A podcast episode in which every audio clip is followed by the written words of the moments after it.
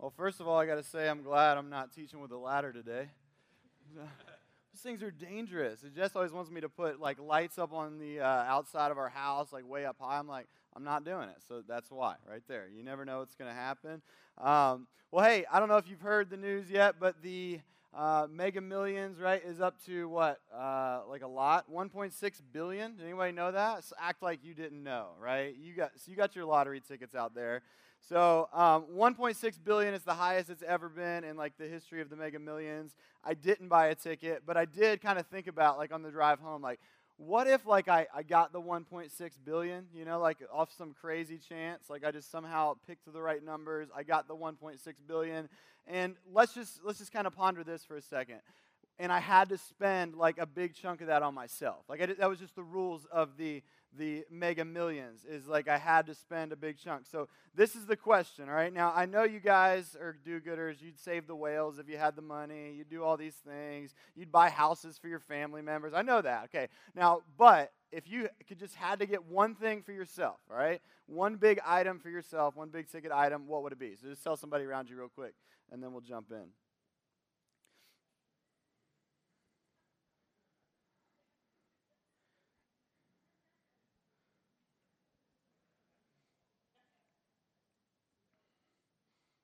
It shouldn't take long. I know you've thought about it. Come on.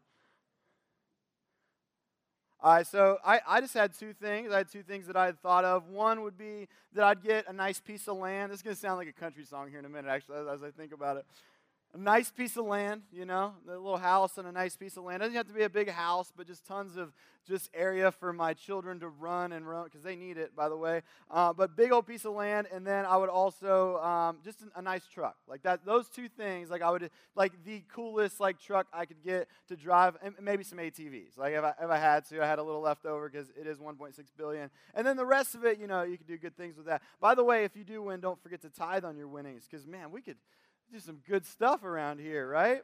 Man. You know what the chances are, not to rain on your parade, though? You know what the odds of winning? Because uh, this is the next question I have, right? As I'm thinking, I'll sort of daydream, like, oh, yeah, I don't have, a, you know, $1.6 billion. Oh, yeah, back to reality. And then I think, what are the odds, though? Like, if they actually, so not to rain on your parade, I know you're getting excited about the things that you might be able to get, uh, but one in 302.6 million is your odds, okay, of actually some of you are like, that's not too bad. I'm, a, I'm on the other end. I'm like, that, forget it. You know, I'm not even, I'm not even going to waste time like in the lottery. Um, we and we're, we're from Kentucky, as you know. I went to uh, college in Kentucky, and down in Kentucky, it's all like horse racing. Any horse racing fans out there? Keeneland, Kentucky Derby. So um, I worked for a while. I managed a bar down in um, uh, Kentucky and uh, at, this hotel. And there was this guy that would come in every single time there was a horse race on. And he would just tell me about the horses. And I didn't really know a whole lot about it. I would just like vote for the ones that like had cool sounding names. And be like, look, you got to see, you got to read the odds, right? You got to play the odds. You got to understand this one over here is a long shot, right? It's like a one in whatever percent chance that they would even win running on this track in this conditions at this time. And so uh, I started to get, I started to understand. And so then uh, after a while, I'm like, I'm not betting on the name names anymore. I'm like, I'm just writing certain horses off, right? Because that means that horse is really bad, all right? Because he he's got a long shot, and so you kind of learn to play the odds. And um, I never really like spent a lot of time betting on the horses. It was fun when I'd be like, that's the one I said would win, right? Like that's the one. And so now, we'll, because we're from Kentucky, at the very least, we watch the Kentucky Derby, and we all pick a horse, and uh, so it's fun to be like, yep, that's my horse right there. But I, I, never go for the long shot. As much as I, even not betting actual money, I'm like, nope, not wasting a vote on that one, right? Not wasting a vote. And so as we talk about, as we think today about this idea of playing the odds, right? Playing the odds. Today's message is we see the impossible, right? We see the impossible, but with God, all things are possible. It's a powerful thought, right? We see the impossible, but with God, all things are possible. With God, we don't have to weigh the odds because the odds are irrelevant with God. And in Matthew 19 26, when talking about a certain situation that the odds were long on, Jesus responds in this way. He says, Jesus looked at them and said, Listen, with man this is impossible, but with God all things are possible. And Still, we ask the questions, don't we? Still, we see the impossible. We ask the question in our own minds when it comes to our own lives, and we think, what are the odds that that'll actually finally happen in my life, right? That impossible situation that I'm facing, that mess that I've made, what are the chances, what are the odds that I'll ever change in the way that God wants me to change, that my life will ever turn around? What are the odds of that? What are the odds that I will ever love again?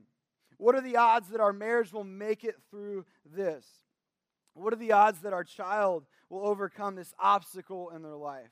That my son or daughter will find faith again? What are the odds of that? That we will have a child even though the, even after what the doctors have told us. What are the odds? What are the odds that my healing will ever come, right? We ask these questions. What are the odds that my skeptical friend will ever come to know the truth of God? What are the odds that I will ever get past my past? What are the odds that me, that, that I could actually do something significant with all my baggage, with all that I've been through? What are the odds that I could do something significant? What are the odds that, that I could find success after so many failures? What are the odds that I will ever dig out of this dark place that I constantly find myself in, in my mind and my heart? What are the odds that I will ever get past this mess that I've made? What are the odds? And you could go on and on, right? What's that thing that you know? You've been praying that prayer and you keep praying that prayer over and over again, almost to the point where you're like, do I even keep praying that prayer? Like, I'm tired of praying that prayer. I need to pray that I even have the energy to continue to pray that prayer. So we play the odds, don't we? We play the odds in our mind and in our heart. And here's the truth that I want you to embed in your soul this morning, and that's this those who trust in God don't have to play the odds. Those who put their trust in God don't have to play the odds. And the Bible is full of these stories of the improbable and the impossible. And we're going to look at one today. It's one of my favorite stories. It was one that I was studying in my personal devotion this past week. And uh, I just felt like this was really a story that I wanted to camp out on with you guys this morning. And so go ahead and turn, if you have your Bibles, into Exodus 14, and we're going to jump through and pull to the surface uh, some cool moments in this story. And this is the point in Israelites' history where um, they have been in slavery for a long time. They've been under the oppressive re- uh, leadership of Pharaoh, um, and so they've been oppressed in that way. And they, for time after time, they kept praying that prayer, like, God, just get us out of this mess. God, just give us a way forward. God, just bring that deliverance that we've been praying for. They've been praying for that miracle over and over again.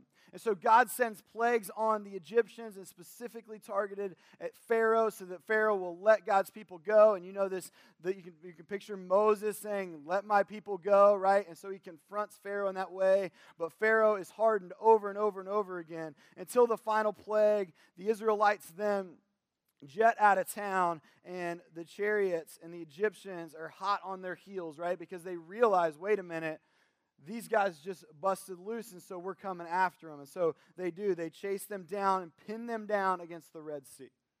Nowhere to go. I mean, literally, their backs up against the Red Sea, just waiting, complaining to Moses, like, okay, I don't get it, Moses. Like you, you, you, talk about this deliverance. You brought us out here. Did you just bring us out here to die? Like right at the edge of the sea, like just short of the miracle? Like after everything we've been through, after how far we've come, this is going to be it. Couldn't we just have died back in Egypt, right? Not been so tired now? Now we're going to just die tired and alone out here at the edge of the sea. And so you can imagine just this feeling, this overwhelming sense that this is impossible now. I know God has done impossible things, but this one right here, this moment is impossible. We have nowhere to go.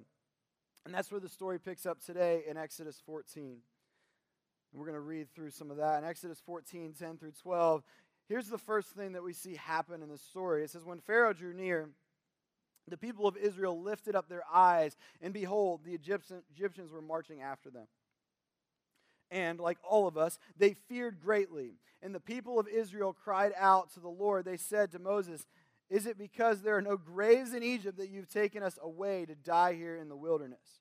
What have you done bringing us out, out of Egypt? Is not this what we said to you in Egypt? Leave us alone that we may serve the Egyptians. For it would have been better for us to serve the Egyptians than to die in the wilderness. And if ever there's a time to ask for help, it's now, right? To get past themselves and you know what, let's give this another try. Let's just muster up one more prayer. Maybe God's got one more miracle in the tank. And so they do. And it says that even though they were reluctant, even though they couldn't muster up the faith, it says that they cried out to the Lord. They cried out to the Lord. They cried out to the Lord and then complained to Moses, right? They cried out to the Lord and then complained uh, about what might happen. But they mustered up this cry for help. And if ever there is a time to ask for help, that moment is now. We don't always know when to ask for help, do we? We had this at our house. Uh, it's still kind of a, a, situation in flux, but we had these two little spots that appeared below our bathroom on our first level. And you're like, that's never good, right? Like, anytime there's water spots on a place like that, we have a problem. It's actually Rob was sitting in our house the other day, and just because he's Mr. Roofer guy, he notices water spots. Like, he's just like, his radar goes off. It's like, boom, water spots. And it was like two seconds later, he's up on my roof. He's like checking out the situation. It's like, I, I hate ladders. This guy, can't keep him off ladders. Like he just loves ladders. And so we were just having breakfast, and he's like, hold on, I got to check this out. Evaluated the situation. He's like, nope, not coming from your roof. It was actually coming from the upstairs bathroom.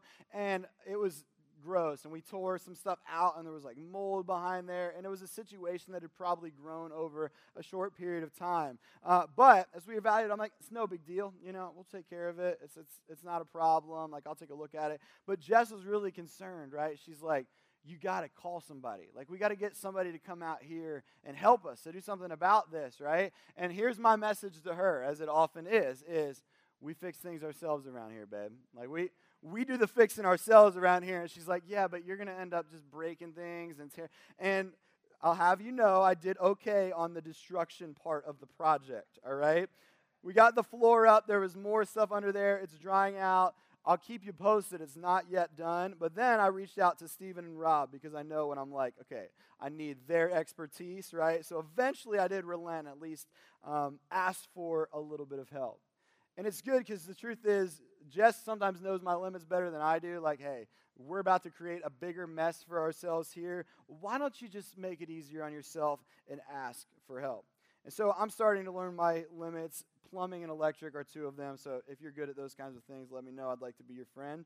Um, but we have to know, right? We got to know when to ask for help. We have to know when we've hit a limit. And this one's a very obvious one for the Israelites, right? It's pretty obvious we need help in this situation. And so they cry out to help, for help. And there's really two ways to handle every situation with man or with God. Remember the scripture we just read? With man, this is impossible.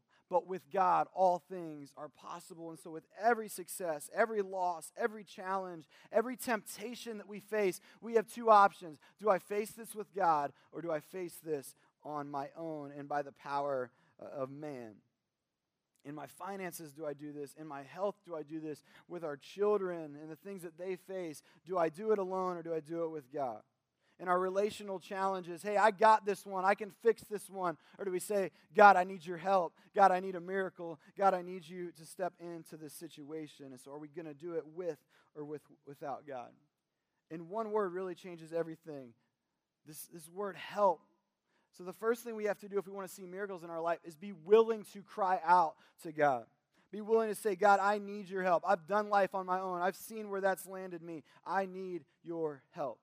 I love what Matthew 5 3 says in the message version. It says, You're blessed when you're at the end of your rope. With less of you, there is more of God and His rule. Blessed are you when you're at the end of your rope. We've uh, Project 215. It was actually inspired by something Jess Doak has been doing for a while. She has this prayer chalkboard. Well, she just and you ask her, this prayer chalkboard works, right? She writes things on these prayer chalkboard. She prays over these things. You might have something you wanted to put on her chalkboard. I would do it, right? Because we've seen prayers answered, and so we brought out this prayer chalkboard this year, and we're like, you know what? We're going to continue to write things, these prayers that we have, and so we did this at Project 215 a couple weeks back, and we really just said um, we want to see more of God, right? We want to see more of God and His rule. We believe that the more that we seek, the more that we will see God do. And so we're, we're, we're not above asking God for His help. To say, God, we want to see you do more. And so let me just encourage you. Find a way, maybe write it in a journal or just keep praying that prayer. Write it out, but enlist God's help. Step one, if you really want to see a miracle in the making. The next thing Moses tells the people after they complain to him, they're grunting, they feel like it's over. Listen, Moses says this Be still. Be still. Moses answered the people, Do not be afraid. Easier said than done, Moses. I get it. But then he says, Stand firm, and you will see the deliverance the Lord will bring you today. The Egyptians you see today, uh, you will never see again. Right? This is the last time you're going to see these guys. Why? The Lord will fight for you. You need only to be still. Be still. And again, imagine yourself in this situation. Now is a really good time to freak out, like internally, and what are we going to do? And the Israelites are notorious for that, and so are we. But Moses tells them, Be still, be composed, prepare yourself, be ready. I was telling Jess about the message as I was preparing it this week, and um, I, she was like, "You know what? Like as I was talking about this be still point, you like she, she's like, you know who that is to a T? That's, that's Sarah Chrysler. And if you don't know Sarah Chrysler, she's one uh, of the girls. She's one of our trainers over here at the gym. And she is just in some amazing way. She has a way to just channel like all of her energy, and you never even know. She doesn't even look like she's working in the middle of a workout. And we have these competition settings. And I'm like, are you even breaking a sweat, right? But there's just coolness and collection on her face. And we've gone to competitions with her, and I'm always like jealous because I'm like, did, did, like, does this even affect you at all? And I'm over there like, you know, veins popping and then neck, holding my breath, just trying to get the weight up over my head, like collapsing underneath it. And then after it's all done, I'm like leaned over, like huffing and puffing, like somebody get me a water, you know? But she's just cool and collected the entire time. That's really the essence of stillness, isn't it? That in the heat of battle, we have this ability to say, I don't, it doesn't matter what I face, it doesn't matter what I'm up against, but the internal temperature, what's going on inside of me is composure. I'm ready for what I might face. And that's something that we have to practice. That's something we have to build a habit up of. But where does this spiritual stillness come from? It comes from knowing who's fighting for you, right? It comes from understanding that God is standing in our corner. Another place we see this phrase show up is in Psalm 46 God is our refuge and strength, an ever present help in trouble. Therefore, we will not fear, though the earth give way and the mountains fall into the heart of the sea. Through its water, those waters roar and foam, and mountains quake with their surging. And then later in that same psalm, it says the same phrase Be still and know that I am God. I will be exalted among the nations, I will be exalted in the earth. Stillness is a state of mind that says, God's got this. God's got this. Stillness is the tiny shepherd boy staring down a mighty giant, Goliath, and saying, Hey, you come at me with a spear and a sword and a javelin, but I come at you in the name of the Lord God Almighty. Right? That's stillness.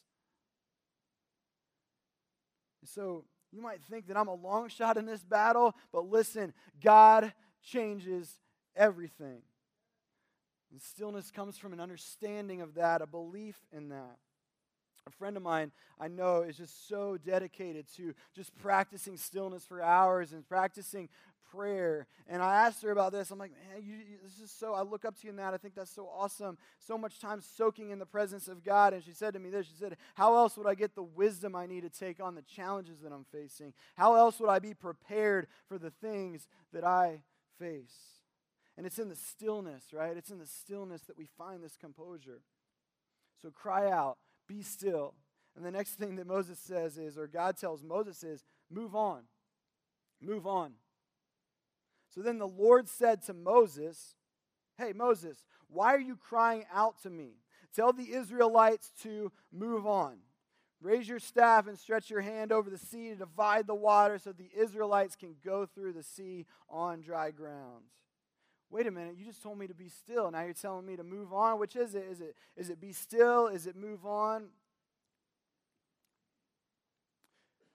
Listen, be still. Don't be stuck.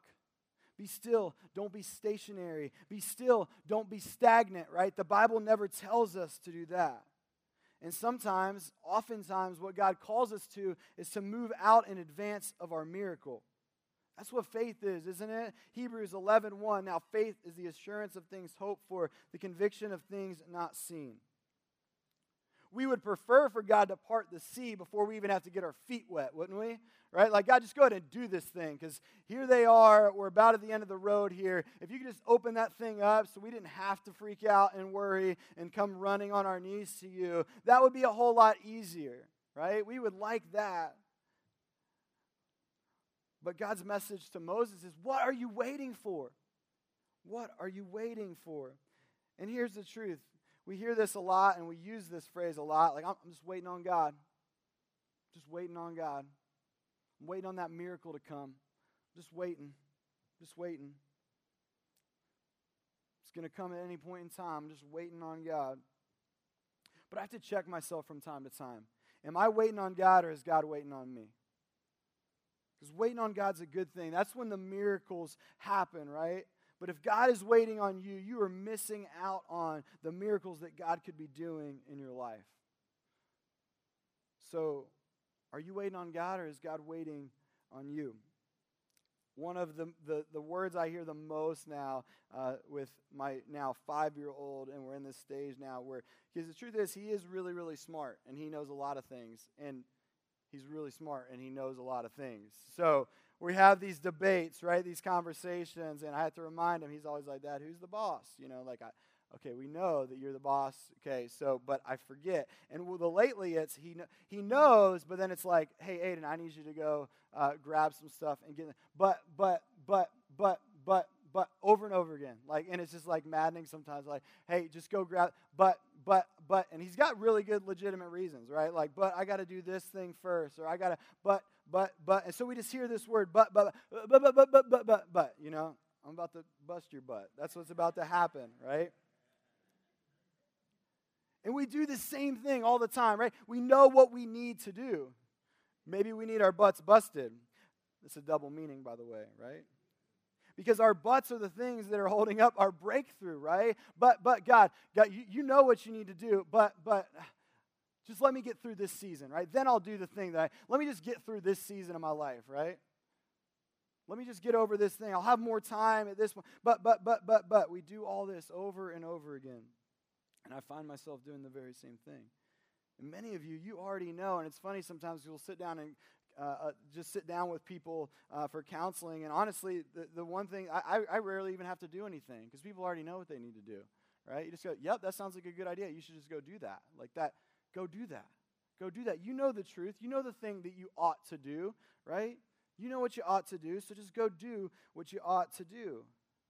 Many of you already know what you need to do. You just you've got your marching orders. You're just standing there, but but but but but we got to move on past those buts, right? We got to step out in faith. We got to forge past fear. We got to trust that God knows best if we want to see the impossible happen. And then we see the result of that, and that's that the Israelites see that miracle happen. The sea open up, opens up in front of them. Have you ever seen anything like that, right? There's a first time for everything. They're like, okay, yeah, he did it again. You know, sea opened up. We've got this nice, clear path to walk through. And so they're just standing there, like, I just imagine, like, I don't even care what's happening behind me anymore. Like, look, the sea just opened up in front of us. Can you believe that? Oh my goodness, look at God. Look at how good He is. This is incredible. And it says, the Israelites, they went through the sea on dry ground with a wall of water on their right, a wall of water on their left. And that's the day the Lord saved Israel from the hands of the Egyptians. And Israel saw the Egyptians lying dead on the shore. And when the Israelites saw the mighty hand of the Lord displayed against the Egyptians, the people feared the Lord and put their trust in him and in Moses, his servant. It probably took everything in them just to collect themselves and to pick themselves up off the ground to walk through the sea because they were standing in the presence of an incredible miracle. And there's a first time for everything. And here's a minor detail that just stuck out to me this time. Did you notice they walk through on dry ground? Are you serious? Like the ground's not even wet where they're walking through the sea. They're walking through on dry ground. You don't even have to get your sandals muddy. I mean, dry ground. And God's just like, because I can. because I'm the Almighty God, because I'm the God that does the impossible. And so let's just turn this to complete dry ground so that you can walk through the sea. I love what Mark Batterson says. He says, Sometimes God shows up, sometimes God shows off. Because He is Almighty God.